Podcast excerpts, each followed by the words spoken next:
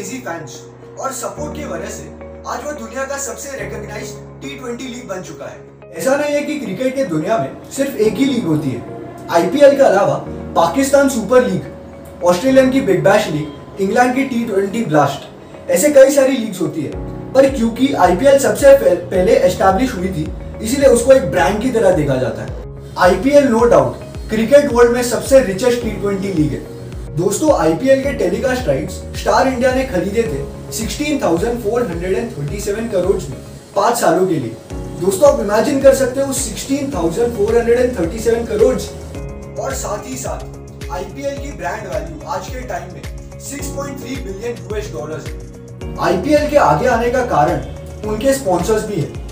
IPL के ढेर सारे स्पॉन्सर्स हैं, अलग अलग टाइप्स के। करंट आईपीएल ट्वेंटी ट्वेंटी का बिगेस्ट ओवरऑल स्पॉन्सर और टाइटल स्पॉन्सर ड्रीम इलेवन है। पतंजलि और बायजूस को पीछे छोड़कर ड्रीम इलेवन इस बार का सबसे बड़ा टाइटल स्पॉन्सर बन चुका है दो सौ बाईस करोड़ देके।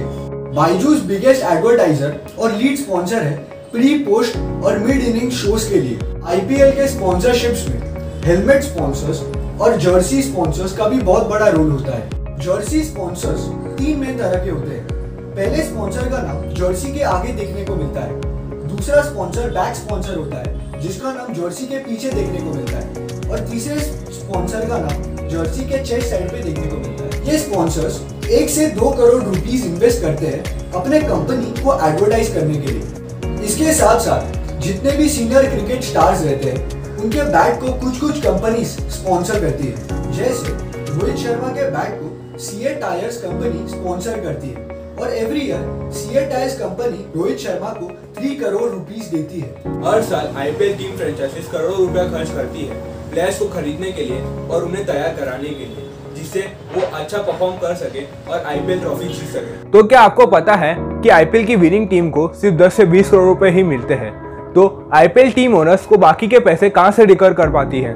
ये पैसे strategic time out sponsors, title sponsor, media right, ऐसे कई सारे स्पॉन्सर से आते हैं। जब हम बात करें आईपीएल की टीम के ओनर की, तो ज़्यादातर लोगों को शाहरुख खान, प्रीति जिंटा और नीता अंबानी के अलावा कोई और ओनर के बारे में पता नहीं है। तो आगे हम बताएंगे कि आईपीएल टीम्स के ओनर कौन कौन हैं। सीएसके की owner Chennai super king private limited है, जो और कोई नहीं बल्कि इंडियन सीमेंट की सब्सिडरी है। दिल्ली कैपिटल्स की ओनरशिप दो कंपनियों के हाथों में है, जेएसडब्ल्यू ग्रुप और GMR group.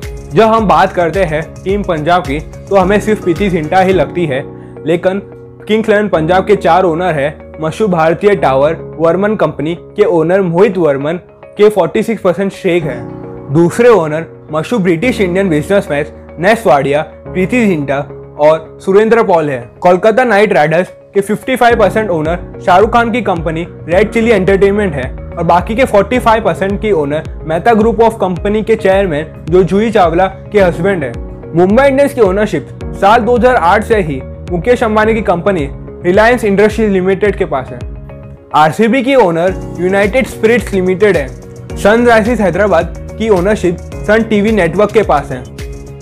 Team Rajasthan Royals के पांच ओनर्स हैं: Amisha Hatra, Manoj बदालिया, American businessman Lachlan, businessman Ryan और Australian spinner Shane Warne. IPL के वजह से हमारे कंट्री को काफ़ी सारे बेनिफिट्स भी होते हैं। एक रिपोर्ट के मुताबिक कॉक्स एंड किंग्स एक ह्यूज ट्रैवलिंग कंपनी है, जिसके मुताबिक आईपीएल के वजह से तीस परसेंट इंक्रीज इंडियन टूरिज्म पे पड़ता है और साथ ही साथ काफ़ी सारी जॉब अपॉर्चुनिटीज़ भी बढ़ती है और क्रिएट होती है, जैसे कमेंटेटर्स की, डेटा एनालिस्ट की और ऐसे कई सारी।